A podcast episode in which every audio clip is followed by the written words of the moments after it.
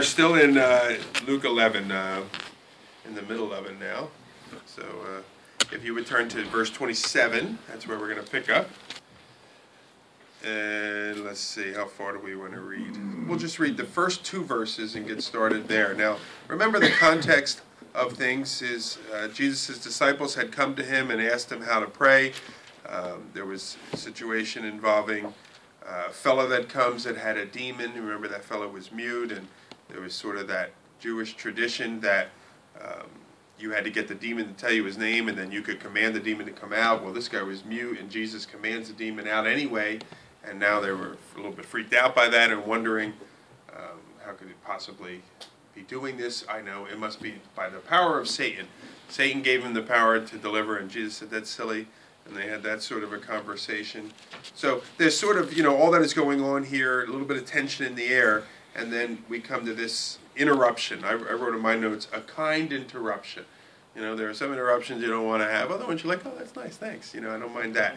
So let's read it. It says, as these, as he, excuse me, said these things, a woman in the crowd raised her voice and said to him, Blessed is the womb that bore you, and the breast at which you nursed. But he said, Blessed rather are those who hear the word of God and keep it. So this is a nice lady, you know, she's recognizing good things are happening, and so she just simply, uh, basically, she references his mom, but essentially saying you're a great guy um, here. Now, you juxtapose the two, and you got all these people that are accusing him of being empowered by Satan to accomplish what he is accomplishing, and the others that are saying things like, hey, circus boy, do a trick for us. We saw that last week and then this lady coming along and saying, you know, you're a remarkable fella.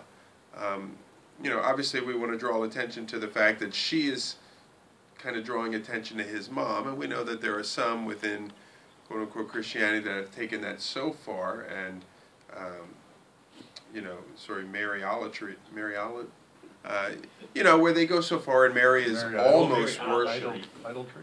Yeah. yeah. Where Mary is almost worshipped by some uh, there is actually a, a, theory that some hold where she is a co-redemptrix that together working with Jesus for salvation and so on. That's certainly not what this lady is getting at. Um, but I do think, so we have on one side the Catholic Church that perhaps goes too far with Mary, and some within the Protestant Church, I think, go too far without Mary, if you will. You know, that we somehow we, we don't like Mary mm. because other people have, you know, gone overboard. Well, it wasn't Mary's fault.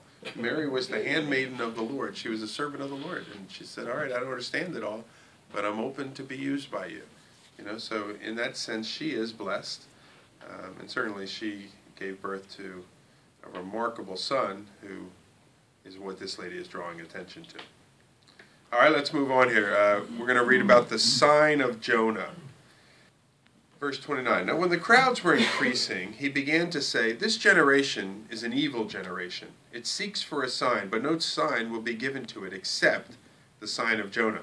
For as Jonah became a sign to the people of Nineveh, so will this son, excuse me, so will the Son of Man be to this generation.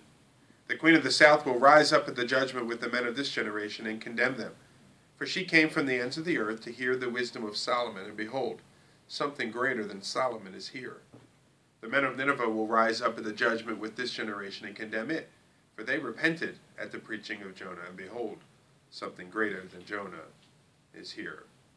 So, going back to the opening verse, the crowds are increasing, more and more people are around, and Jesus now, rather than being enamored by the crowds, uh, he knows the true motivations of the crowds and why people are coming out. And notice his statement he says, This generation is an evil generation it's coming out for a sign. It seeks a sign. It wants to see me do tricks. It wants to see miracles and things like that. And he said, and they're not getting a sign. He says, no sign will be given except the sign of Jonah. Now, he begins the sermon, if you will, by calling them an evil generation. You know, that's like starting your sermon and poking people in the eye, you know, and so he does. And, you know, but he knows that the crowd needs to be challenged. You know, we had a saying when we went, and did our mission project in Belize, the men's ministry went, which was a wonderful trip, by the way. And we, we said, you know, the law to the self righteous, grace to the sinner, if you will. So, you know, you come up, you start talking to a person, and a person's like, Yeah, I'm a great guy. I'm a wonderful person. Then you sort of reveal to them, no, you're not. You've broken the law. Here's how. You know, but then the person that is like, yeah, I am a horrible person. God can never love me. You can skip all that. I don't even need to prove to you you're a sinner. You already know, and we could just come to grace. So you need to know your crowd, and Jesus knows his crowd. He knows they needed to be challenged, and even really challenged as to why they were coming out to see him. Jesus didn't come primarily to heal people, and that's why some people came to him. Jesus didn't come primarily to feed people, like the 5,000, and then the next day they come and they're looking for more food. Jesus didn't come to take on or over worldly governments, as some people thought he did. Remember the case of the taxes and so on. But Jesus came to bring people to a relationship with the Father. And so he's going to poke them in the eye here about why it is they're coming out to see him, that they need to be challenged about that. So let me ask you a question. I gave you some examples. What would you say today are some of the quote unquote wrong reasons people are coming out to see Jesus? Materialism still. you know, uh, there are pastors and priests out there that say, you know, you pray to God, you're going to get your Rolls Royce and your house and the best of everything. Mhm. People are coming seeking that. Okay, yep. yep. business connections. Hmm. I've seen a few churches where that is an issue. Yeah, what, what, what might that look like? I mean, it wasn't it wasn't wasn't rampant in the church, but there were people that were coming to church and trying to leverage their relationships in the church. They weren't really interested in church; they were interested in business, building up business, Sure. personal business, or Contacts, things like Yeah. that. Yep. Yeah, that's frustrating. Okay. Anything else? disasters, like a lot of like natural disasters bring people Mm. coming to church because they're like, that's what, when they start seeking God, like, like why did this happen? Mhm. They just want some answers, but Yeah. Now, is that necessarily negative? no, Okay. but that's another reason people start. I, oh, I got you. Mm-hmm. They're still seeking signs. Hmm. I was just uh, listening to MacArthur's, uh, you know, the Strange Fire Conference on the Mhm. charismatic movement. He said that there's something like 500 million around the world in this charismatic movement, you know, with the falling down and the Mm-hmm. being slain in the spirit and all that. So the, the, the attraction is the signs, the emotionalism, the so-called miracles or whatever. It is pretty interesting.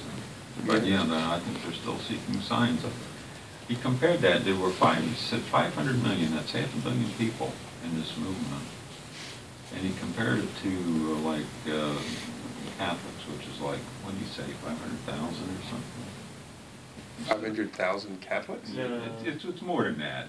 Yeah. But, you yeah. know, but the, the, the, the, the bottom line was that the attraction to this signs and emotion movement is, is, uh, is phenomenal.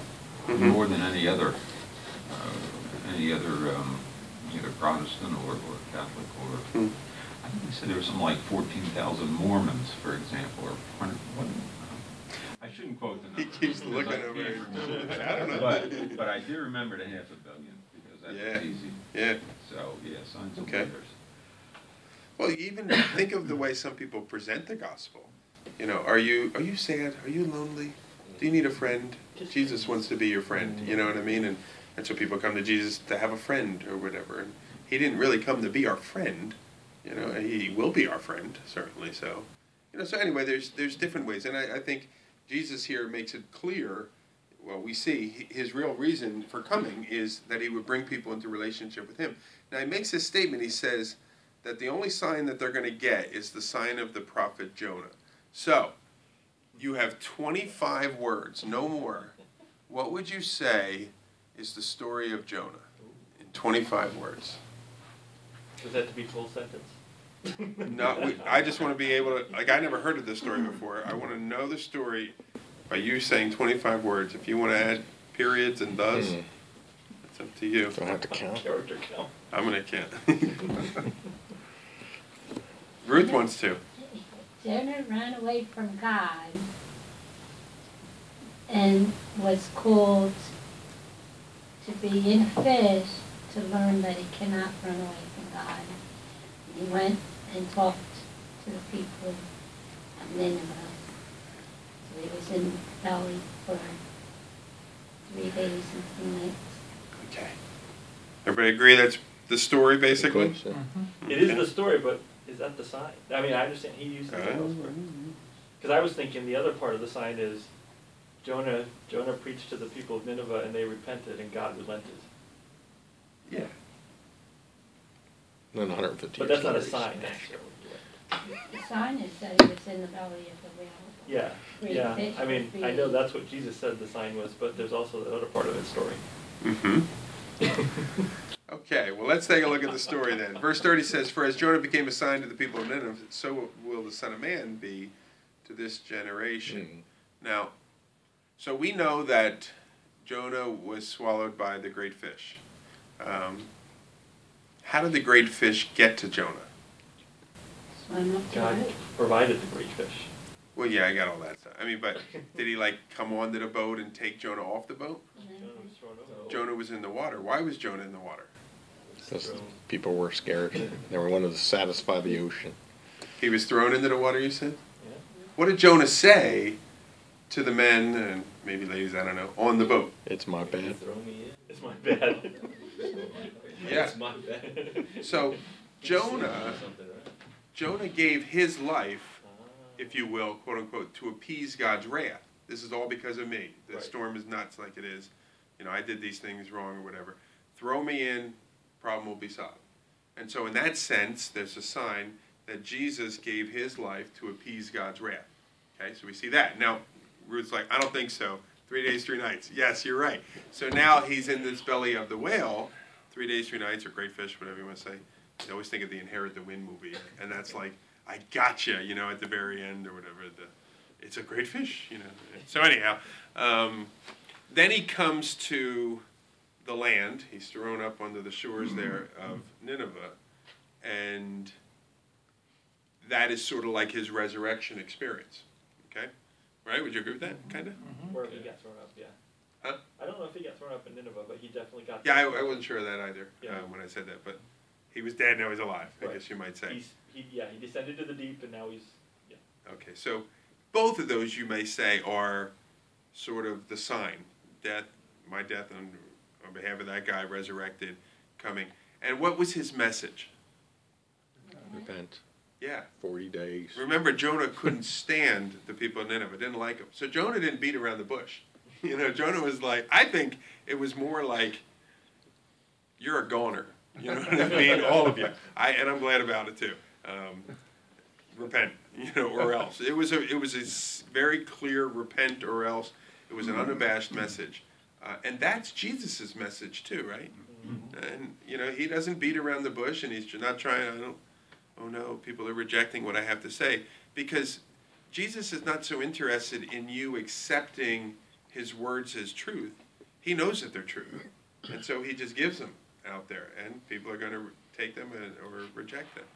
And so uh, the sign of Jonah. Now, verse 31, we'll come back to Jonah in a minute.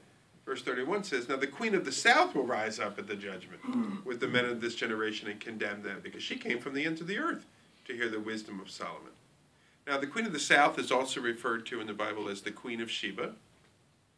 The ends of the earth were somewhere, it's believed, she lived somewhere in the middle of Africa or in a portion of Africa.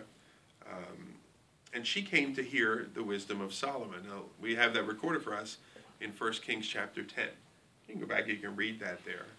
Um, that's approximately 1,500 miles away. You know, again, we don't know exactly where she lived. But this woman traveled some 1,500 miles because she had heard of an amazing thing, an amazing guy, this fellow Solomon. And so she wanted to go and she wanted to hear.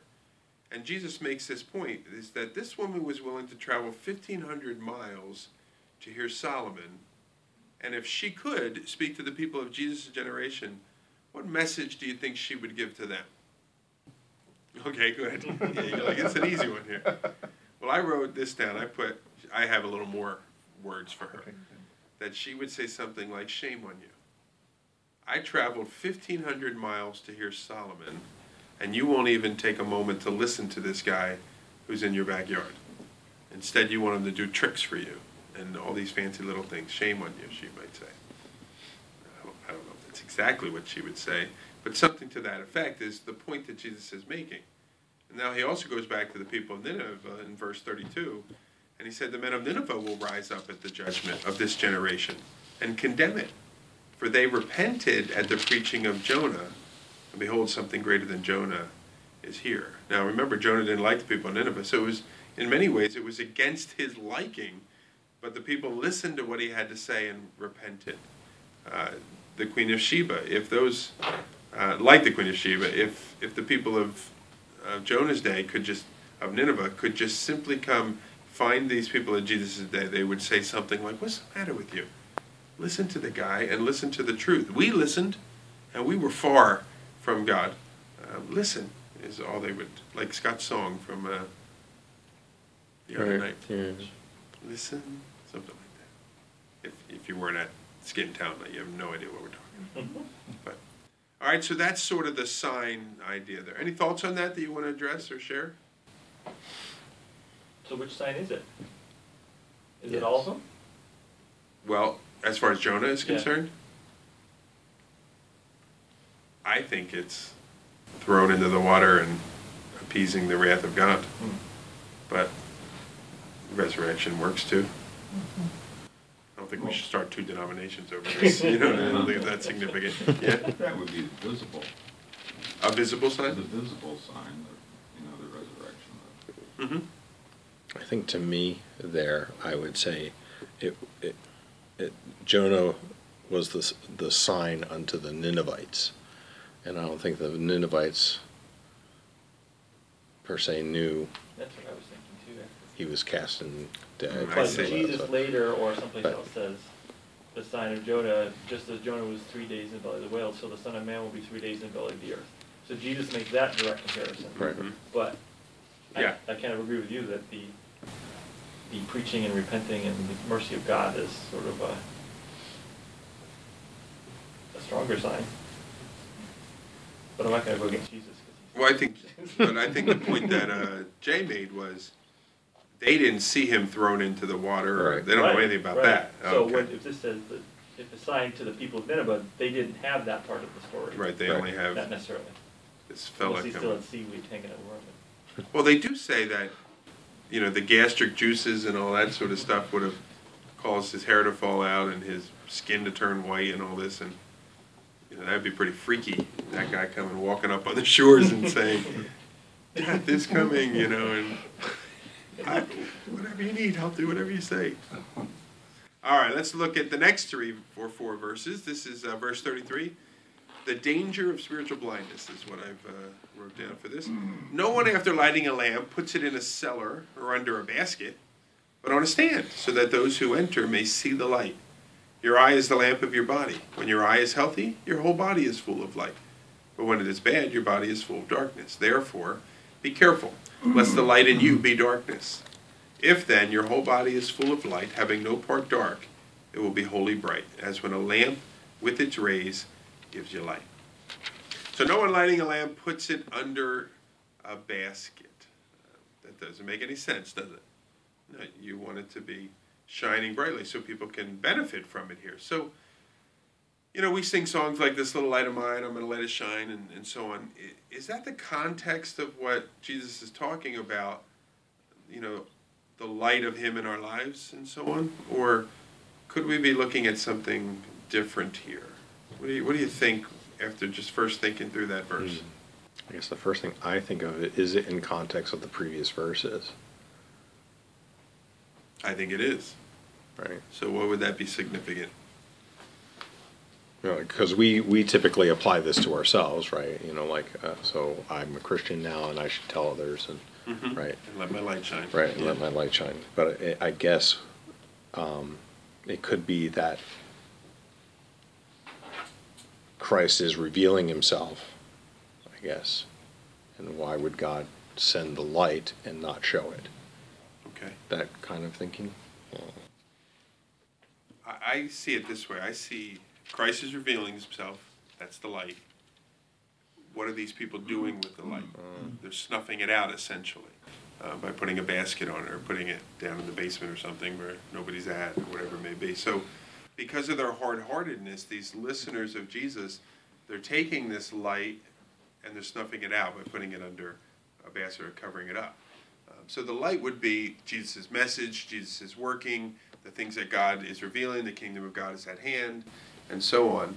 Um, and they're not receiving, certainly not displaying it, um, and so on. What do you think about that? Does that seem like reasonable?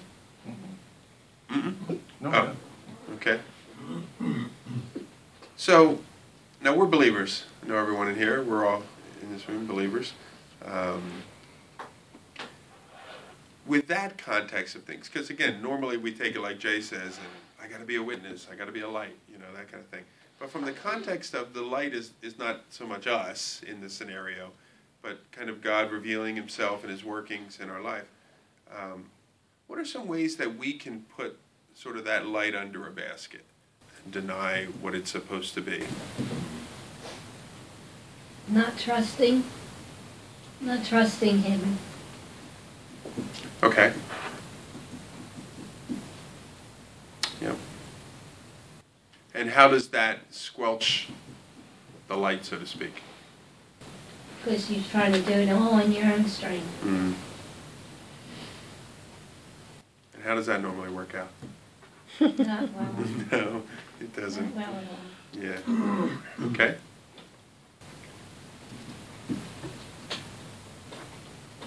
Isn't there, isn't, I mean, if, if we we're gonna say that Christ is the light, isn't there a, like a more fundamental issue that he's sitting on here? You know, if, so like, second part of thirty-four, so seeing Jesus for who he is, basically salvation.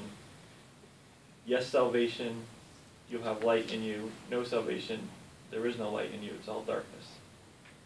So he's basically saying, if you wanted to boil it down, make sure that you're really saved. Okay. I mean, I'm just, and then, uh, yeah, you know, and if the whole body's full of light, having no part dark. I guess that's more of a, that's the way it should be, that's not necessarily the way it always is. So once, even if you're saved, you can still have the dark parts inside, but it doesn't have to be that way.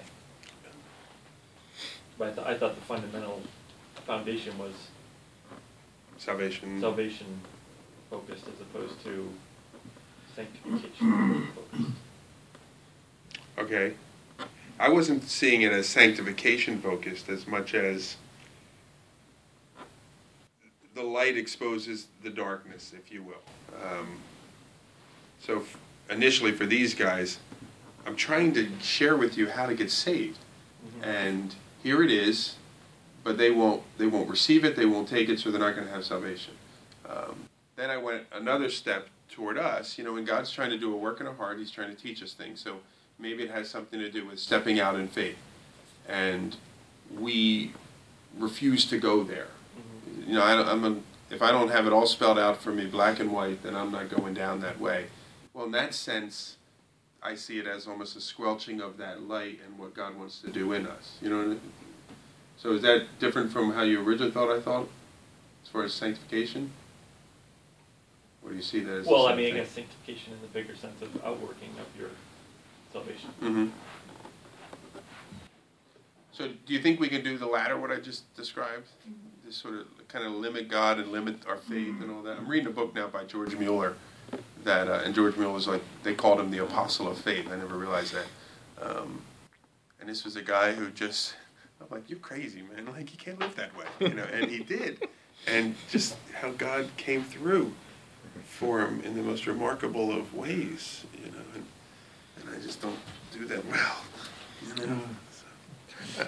I was thinking something, and I don't know if it's somewhat along the lines or not, but I was also thinking about how we present the gospel um, as well. So we might say, you know, like you were uh, saying earlier, like you know, you need a friend, you know, and and that's it's not the whole gospel, so to speak. It's it's very small part, and by that we're kind of limiting, I guess, how God redeems a person in some, Yeah. some way. I don't know how else to describe it other than it just seems like there's this. If if you don't understand the full gospel, so to speak, then you don't live as if hmm you're under the full gospel. In uh, He's my good luck charm. He's the, you know, the guy who gives me stuff. Or, in First Corinthians, it, in chapter one, and a little bit later, Paul talks about, uh, you know, I determined amongst you that I wasn't going to come in all sorts of wisdom and things like this, but I was going to bring you the message of the cross, you know. And I, I believe that's where it says it's mm-hmm. foolishness to those who are perishing. And one commentator I was reading was taking those words and comparing them with the timeline in Acts. I only read one guy that said this, and so I was sort of like, oh, that's interesting, but I wasn't like convinced. Um, but he compared it with the timeline in Acts, and just before Paul went into Corinth, he was in Athens, and not, I don't remember exactly why this commentator felt what it was about Athens. It didn't go well, um, but that Paul in Athens sort of tried to convince logically the people of Athens Jesus, um, and kind of got into their game of the debating and the philosophies and stuff and it didn't go so well. And then determined in Corinth, you know what? I'm not going down there. I'm just telling you the truth. You know, this sort of thing. Uh, that makes sense. It's reasonable. I don't know if that's exactly what happened. Um, yeah, but I. So going back to what he did, if he did that, what he did in Athens, there's this sort of almost like a watering down of the real reality and the truth and the impact of it that it, it almost you water it down so much it's not the real thing anymore you know Well, he reasoned in Athens. That's a that's a great chapter. That whole seventeenth chapter of seventeenth. i think so Yeah. Where he basically lays out from the creation to you know the the cro- the gospel, mm-hmm and um, that's not a bad thing to do, but maybe he knew his audience better in Corinth, than he knew. Well, these guys already know about all about sin and debauchery, so I'll just stick. I'll just message. go right there, yeah. We used to use that section. We, when I was in graduate school, we do. They had this. David, Davis, California was a very liberal city, very crunchy chew. We used to call it. Um, and they had this festival called the Whole Earth Festival, and it was uh, everything you could imagine. The smell of patchouli oil everywhere.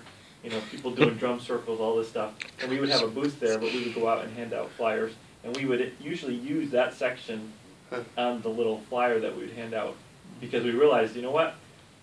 These people are thinking all this stuff we need to reestablish. There's a God, He created everybody, He determined where they live, and now He's calls you to repent. Mm, Because they were on the on this more intellectual kind of mm-hmm. setting. You know, it was plus or minus effectiveness, but yeah. I admire that. All right, well, let's look at verse 34. Your eye is the lamp of your body. When your eye is healthy, your whole body is full of light. When it's bad, your body is full of darkness. Um, you know, a person, when a person has an unhealthy eye, the idea here is blindness here. Uh, and so, Jesus is not talking physically, he's talking spiritually. We're talking about people that are spiritually blind. And I think this is a statement to the people he's talking to. I- In a sense, you could say Jesus is saying, You must be spiritually blind if you would think that a guy that delivers a demon is empowered by the head of the demons. That just doesn't make sense. You must be spiritually blind if you want to come out and watch me do magic tricks and circus tricks here. And so he's I think that's what he's pointing to. And then 35, therefore be careful lest the light in you be darkness. Now there's so there's two reasons someone will be in darkness. One, there's no source of light from the outside. Um, well, that's not the case because Jesus is sitting there right next to him.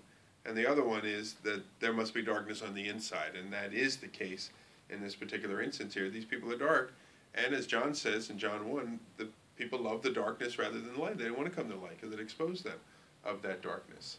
Um, you know, there are those increasingly that teach, even in the church, that all of us have a little spark of light inside of us. You know, you just got to find that spark or whatever it may be. Well, the reality is we don't have a spark of light within inside of us here, uh, and we must expose ourselves or if we're talking to other people, they need to be exposed to the light of God's word. That they or they'll remain in darkness. So that's why we go forth into all the world. Uh, and to our place of business and around the corner and to our families and all these things because people don't just come to the light kind of thing or the, the light in them gets brighter somehow. They need to hear the word of God, expose their darkness. So he said in verse 36 If then your whole body is full of light, having no part dark, it will be wholly bright, as when a lamp with its rays gives you light. So when God's word, when God's word is present in our lives, we come to church, we're hearing the word there, we're reading the word for ourselves, we're listening to it, we're having conversations about it, and all these things. As God's word comes into our lives, and we're acknowledging his working around us. Remember, that's part of the problem of this story here. Then the spiritual blinders, I would say, are progressively lifted in our lives. You know, so there's that come to Jesus situation, obviously, where he opens our eyes to understand.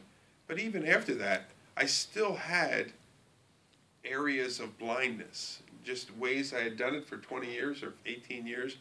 And now I'm starting to read into God's Word, and I'm like, oh, I should probably stop that thing over there. I'm coming to an understanding. God's revealing, and all that's coming through His Word.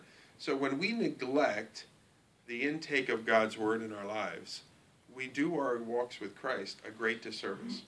If you want to be in a good place with the Lord, then bring take the Word into your life. Very prayerfully meditate on the Word of God, but bring it in your life because that exposes darkness even in the deepest places of our hearts. Okay? And I'm reading this book now. that You recommended it, uh, the R.A. Torrey book, uh, How to Bring a Man to Christ. Um, anybody read it? It's really cool. This guy is the best, man. He's I don't know when he wrote 100 years ago or something, but he just says, if you're talking to a person who thinks this, show them this verse and make them read it aloud. And that's interesting. And ask them, you know, who sinned? and ask him again and again until they say, "I have sinned," and say, "And what is the pe-? and and he just takes them through verses like that. And what does that passage say? The penalty of a person who is a sinner is, it's death. Right? Do you want that? And I was like, this guy's awesome, you know. But he did it with like a, thou- a hundred verses or something. I don't want to exaggerate or something, but read the book. You'll you'll be blessed. I'm. I was like, I don't know if I can memorize all those verses. That's tough, you know. But anyway, it was really good. But he takes them through the Word of God. Wasn't there also a positive ex- aspect of having light as well? It's not just ex- exposing sin areas or trouble areas, but it's also showing you the right way to live in just a positive way. Sure. Yeah.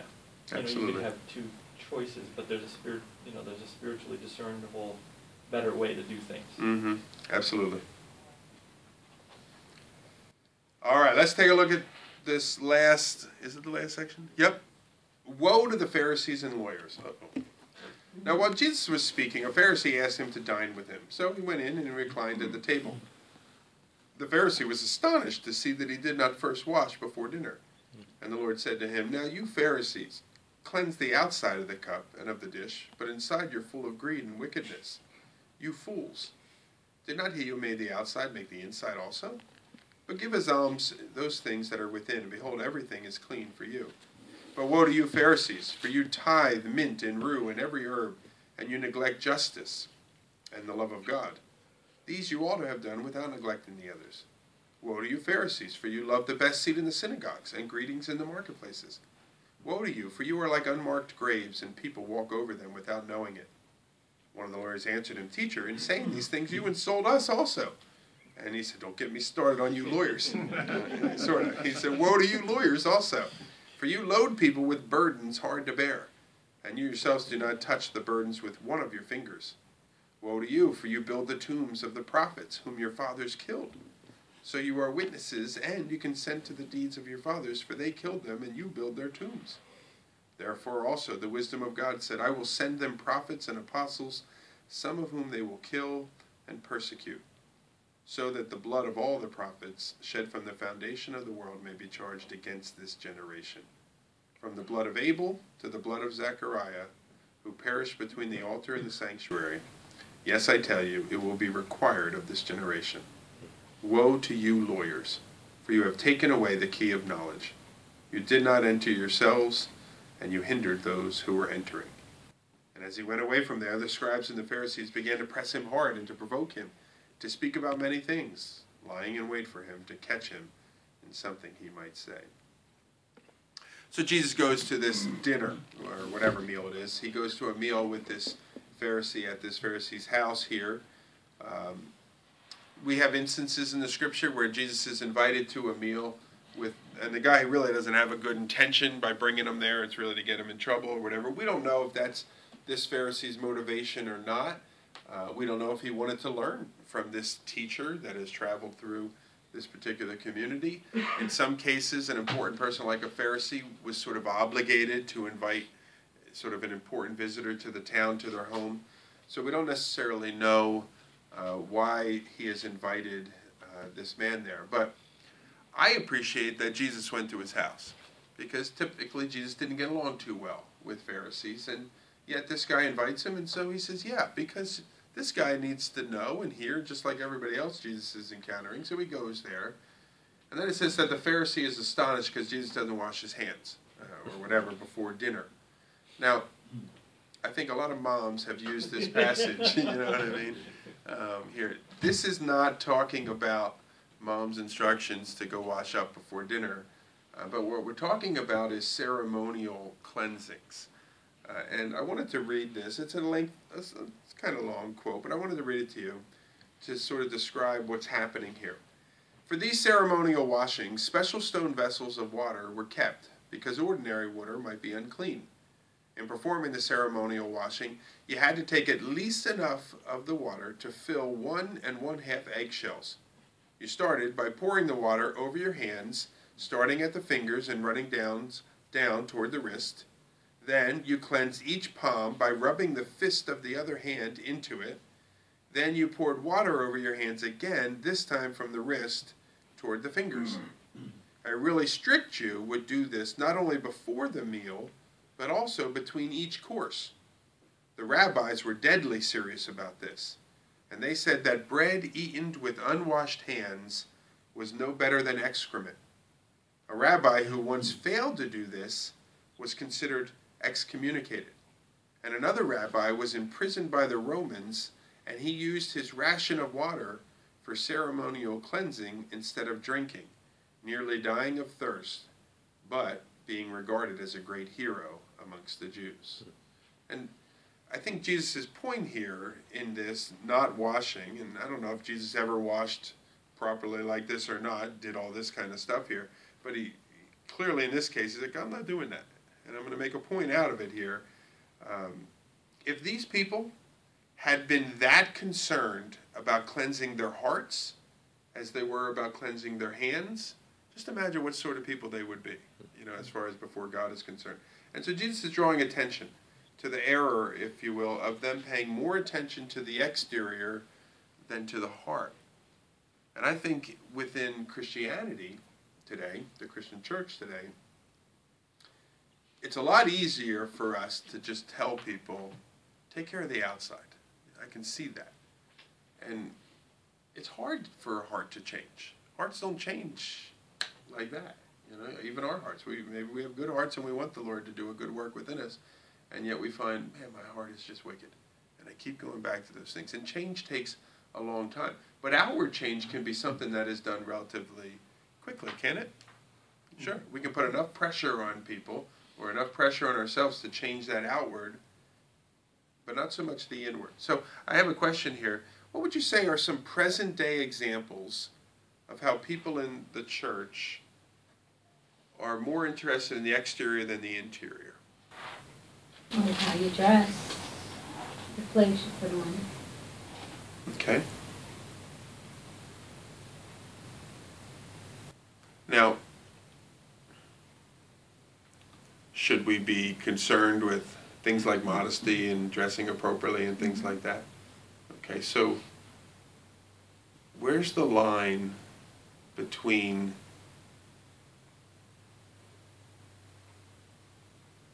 going too far, you know, like dictating certain things? How do you know the line? It, it's really hard, you know, because there's still a lot of pastors out there that say you can't wear pants if you're a woman. Mm-hmm.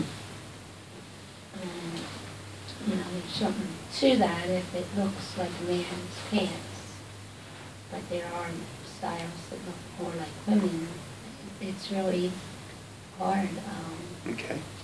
you want to dress modestly, but you don't have to wear it from the greatest uh, fashion model stores. Or, I mean, Penney's is just as good as Lord Taylor.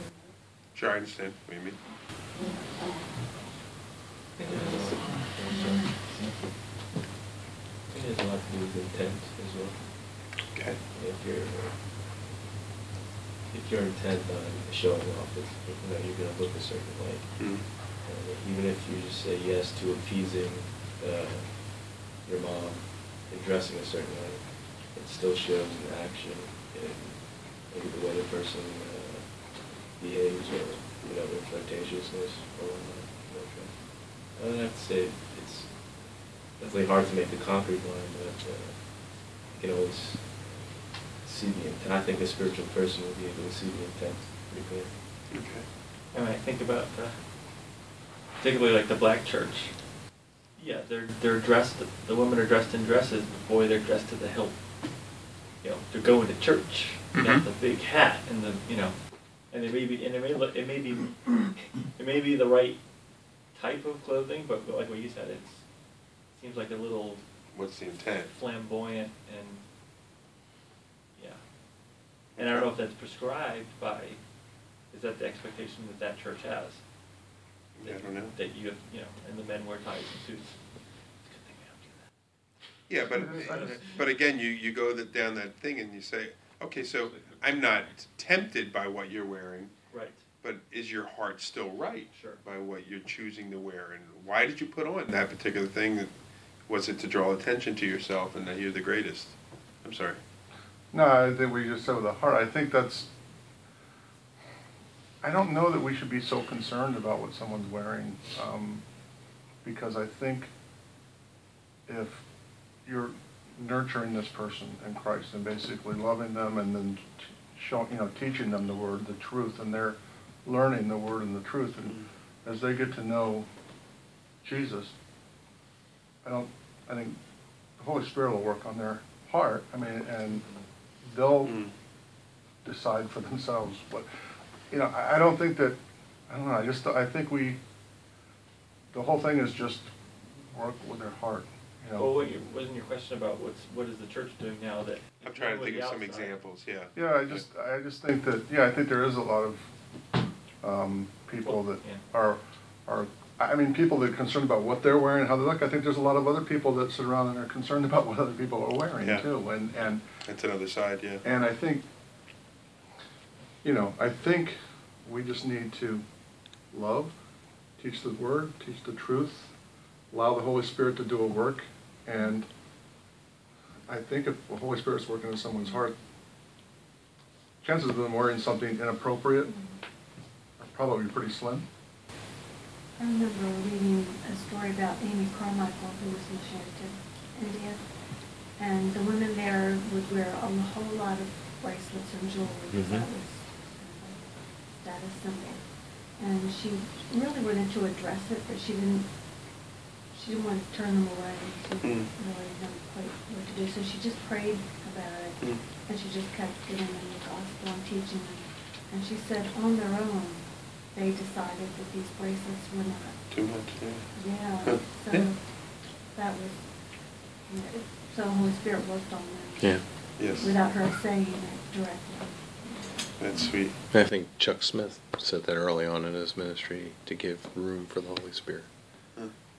You know, just because people do change when when they come in contact with them, for sure. Yeah, absolutely. Well, maybe some other ideas would be, you know, forceful teaching about tithing to be a certain amount. Um, Good one. drinking, smoking. Dancing. dancing. Can Christians dance? Some Christians can dance. So, all right. Uh, so we have this story here. Then verse 39 it says, And the Lord said to him, Now you Pharisees, you cleanse the, cleanse the outside of the cup of the dish, but inside you're full of greed and wickedness. Now, Jesus is not against the cleansing of the outside of the cup.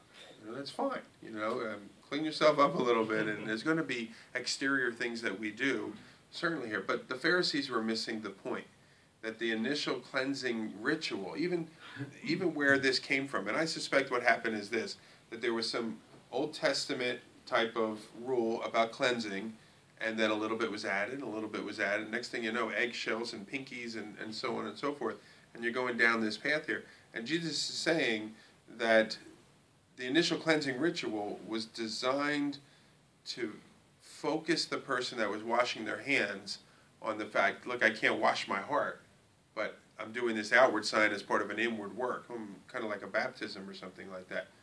Um, and these guys, they were so diligent about maintaining this appearance of righteousness, which is the point is you're not really dealing with where true righteousness comes from, and that's a changed heart. So then he adds, You fools, did not he who make the outside make the inside also? But give as alms, alms are an offering, give as an offering those things that are within. Hmm. And behold, everything then is clean for you. You know, Jesus ultimately offer a pure heart, not just pure hands or face or whatever it may be. Offer that pure heart. He goes on, Woe to you, Pharisees! You tithe mint and rue and every herb and neglect justice and the love of God. These you ought to have done without neglecting the others. And again, the point is not that you can't tithe and, and these things and um, and all that, but you're more missing the point of it. Uh, tithing is designed, I think, among other things, to break us of our self-centeredness, is to get us outside. That my money? And so on, and to get us out of that. Uh, and these guys had become so focused on the act of tithing that they lost the point of tithing. Um, and again, they were hyper focused on outward appearance of obedience, and yet they weren't allowing God to impact and change their hearts. Notice Jesus in that verse, he said, These things you ought to have done without neglecting the others. So he's not saying that tithing is wrong, he's not saying that cleansing is wrong or whatever, but what is wrong is that they're not showing love and they're not showing mercy. And the person that is a legalist, like these Pharisees are, they want people to know. You ever, you guys ever watch Seinfeld? I don't know if you ever watched it. There's a scene in one of the movies or TV shows where You watch that? I, I, I've heard it. Yeah, somebody told me about it. Uh, but there's a scene in one of the shows where George is going to give a tip to the man at the Yeah. pizza parlor or something, and just as he's dropping the dollar in the can, the man turns away, and George lets it go, but the guy didn't see that he gave him a tip. So now George is like, I want the guy to know that I gave a tip. So the guy's still in the back room, and George reaches in to take his dollar out to drop it back in. Well, the man sees George take a dollar out and thinks he's stealing the money here. You know, so George didn't want to give a tip for the sake of giving a tip. He wanted to be seen for giving a tip, and and that's really what the legalist wants. They want to be seen for their righteous deeds, if you will, and just how obedient they are to God and, and all these sorts of uh, things. They want people to know how much they love God by the attention to the minute details that they pay. But what would you say, from your knowledge of Scripture, Scripture, what is the real indicator of God's work in our lives that people can observe? Humility, Okay, You bringing people to the Lord. okay.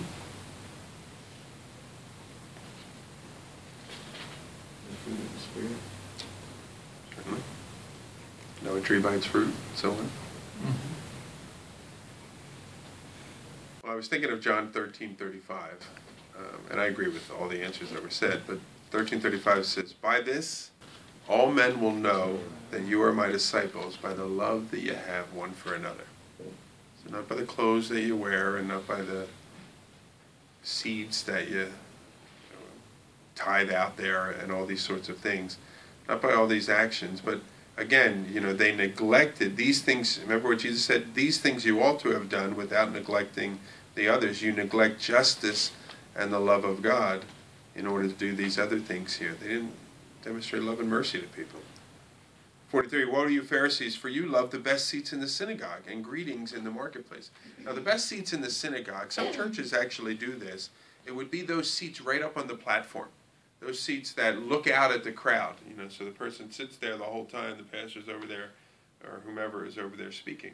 You know, and these are the people that would be seen, they would be observed. People would say, How'd they get up there? I'd like to be up there. Uh, and so on and so forth. Um, that's the super spiritual Jew, the one who gets to sit up there. Uh, and sadly, for these Pharisees, that became their motivation toward godliness. I, I need to re- continue to be a Pharisee so people will know who I am, they'll acknowledge me. Um, and you might say their thinking was, what good is it to be righteous if nobody notices it? Well, again, we don't do it to be noticed by others, we do it to be in a right place with God. And so, really, you have to ask for Pharisees and anybody that does that to be seen by others. What's your real motivation? You know, and why is it that you're a Pharisee or this religious leader here? Because you like to be greeted and you like to be noticed and everybody say hi to you and call you reverend and so on and so forth. I don't like to be called reverend, by the way. Um, verse 44 Woe to you, for you are like unmarked graves, and people walk over them without knowing it. Now, Numbers 19 tells us that a grave should be marked because if a person did walk over it, they were unclean for seven days. And so that's why they whitewashed the stones and stuff, uh, just so that everyone would know they would stay away. You went near, that's your fault. You know, it was clearly marked. Well, so a person that walks over a grave unknowingly is defiled. Jesus is saying, You're defiling people, Pharisees. Your lifestyle, your actions, your teachings are actually defiling people and leading them astray from a relationship with God because they're teaching them falsely. Notice the one lawyer, he says, Teacher, you insult us in saying these things. And, you know, the answer is sometimes we need to be insulted by the Lord. Sometimes the Lord has to convict us. And if he never is, and we're never being stretched, then we're not, we're not growing. And so you insult us. Oh, I'm sorry, I didn't mean to offend you. Well, sometimes people are going to be offended you know, Paul writes about in, I think it's in Timothy, maybe in one of the Timothys or Titus, but he talks about in the last days, you know, people are going to accumulate amongst themselves uh, teachers that will tickle their ears. You know, just everyone saying some nice things. Maybe I'll throw in a little, you know, you could be a little nicer to the coffee lady. You know, some little sin like that, not that big a deal. But for the most part, everyone walks away feeling good about themselves and so on. Well, sometimes we need to be uh, confronted by the Lord. Huh? You need to stay positive. I just think we need to stay positive. Too much negativity in the world. And he said, Woe to you, lawyers, also, for you load people with burdens hard to bear. And you yourself do not touch the burdens with one of your fingers. Now, these lawyers, they're not lawyers like our day. They're not attorneys in that sense. But these are experts in the law whose job it was to know the law and how it applied. And so, uh, you know, it may not say a, B, C, and D in the Old Testament, but they're able to take the A that is there and explain to you what B, C, and D is. You know, so they how it applies. They scrutinized the law. They write. They gave their interpretations of the law. But sadly, what they began to do is began adding to the law all these rules and regulations that had to be followed. And the problem was it created a burden on the people. And now people don't even like being a Christian or being a Jew, or whatever it may be, because these things were impossible for them to do. So let me give you a couple example of these, mm. okay? One teaching that was coming out in Jesus' day, it taught that on the Sabbath a man could not carry something in his right hand or in his left hand across his chest or on his shoulder. But you could carry something with the back of your hand, with your foot, with your elbow, or in your ear. I don't know how you do that. Your hair, or in the hem of your shirt, or in your shoe, or in your sandal. You know, so like, okay all these things. Uh, that makes life a little hard.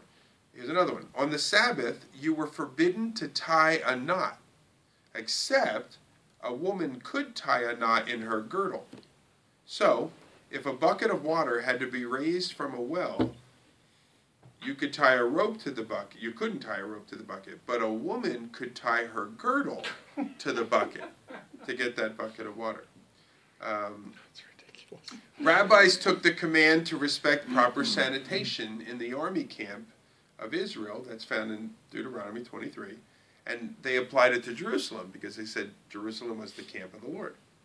Well, this interpretation, when that was combined with Sabbath travel restrictions, it resulted in a prohibition against going to the bathroom on the Sabbath because you put the two together there, and so, well, that's a burden, needless to say. I think. Um, I think. yeah. And so, well, curiously, many of these same rules didn't apply to these Pharisees, or some of the rules didn't apply to the Pharisees, and so they were putting on a burden on others, but not themselves. Well, 47, woe to you, you build the tombs of the prophets whom your fathers killed. So these guys, they give the impression they're these wonderful, Jew, wonderful Jews. They give commemorative parades, if you want to say, for the prophets of old and all that. And they set up grand monuments to the prophets of old. But the reality is, it was their dads, their fathers, that actually killed these prophets here. Their fathers were supposedly speaking for God, but they had no real knowledge of God. Uh, and those who did, uh, Jeremiah and others, they rejected those. Uh, and in some cases, they actually killed them. Um, So were there Pharisees and Sadducees before the exile? no, no, I don't think. No, I don't think there were. Okay, they were scribes for sure. Yes, but not Pharisees. Okay. But He's just saying you were in the in the style of the legalists. Yeah. Okay. and in the sense of rejecting, you, you think you're speaking for God, and yet you're rejecting the one God is sending, uh, and killing the one God is sending.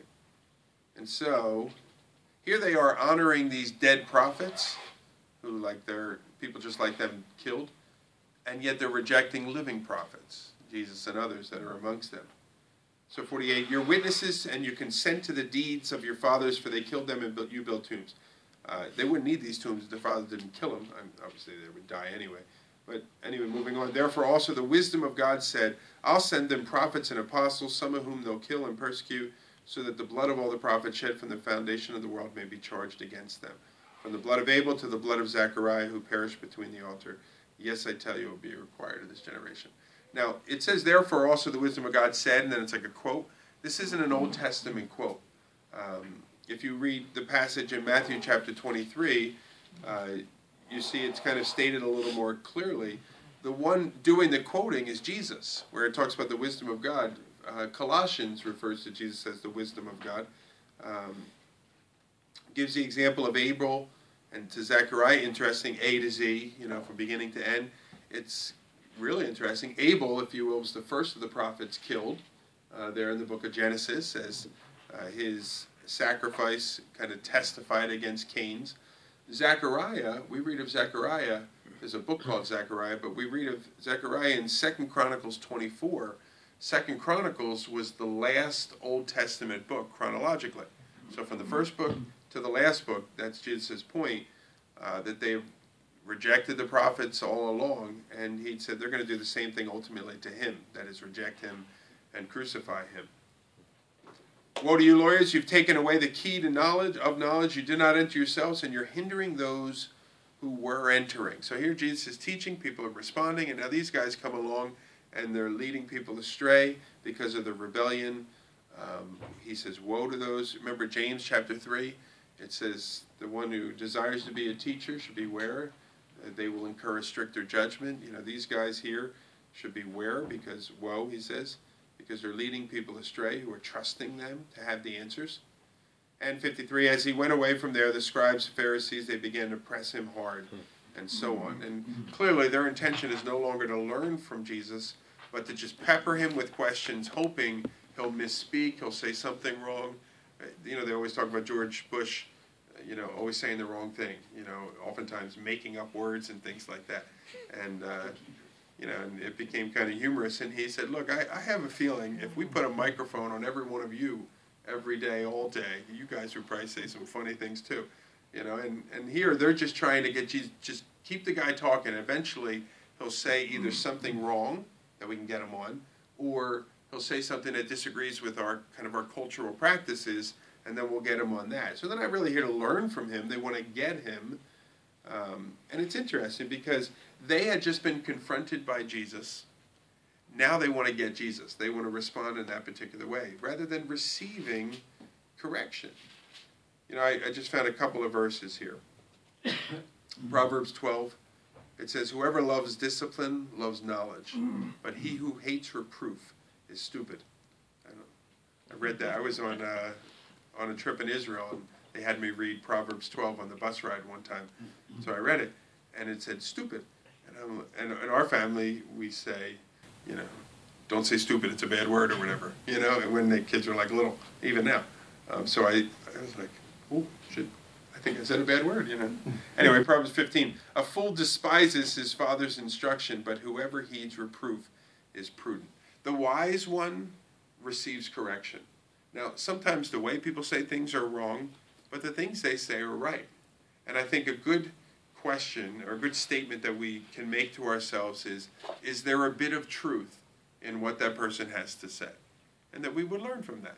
Um, we receive correction. These guys are not ready to receive any correction, and unfortunately, it's going to be to their detriment. Okay?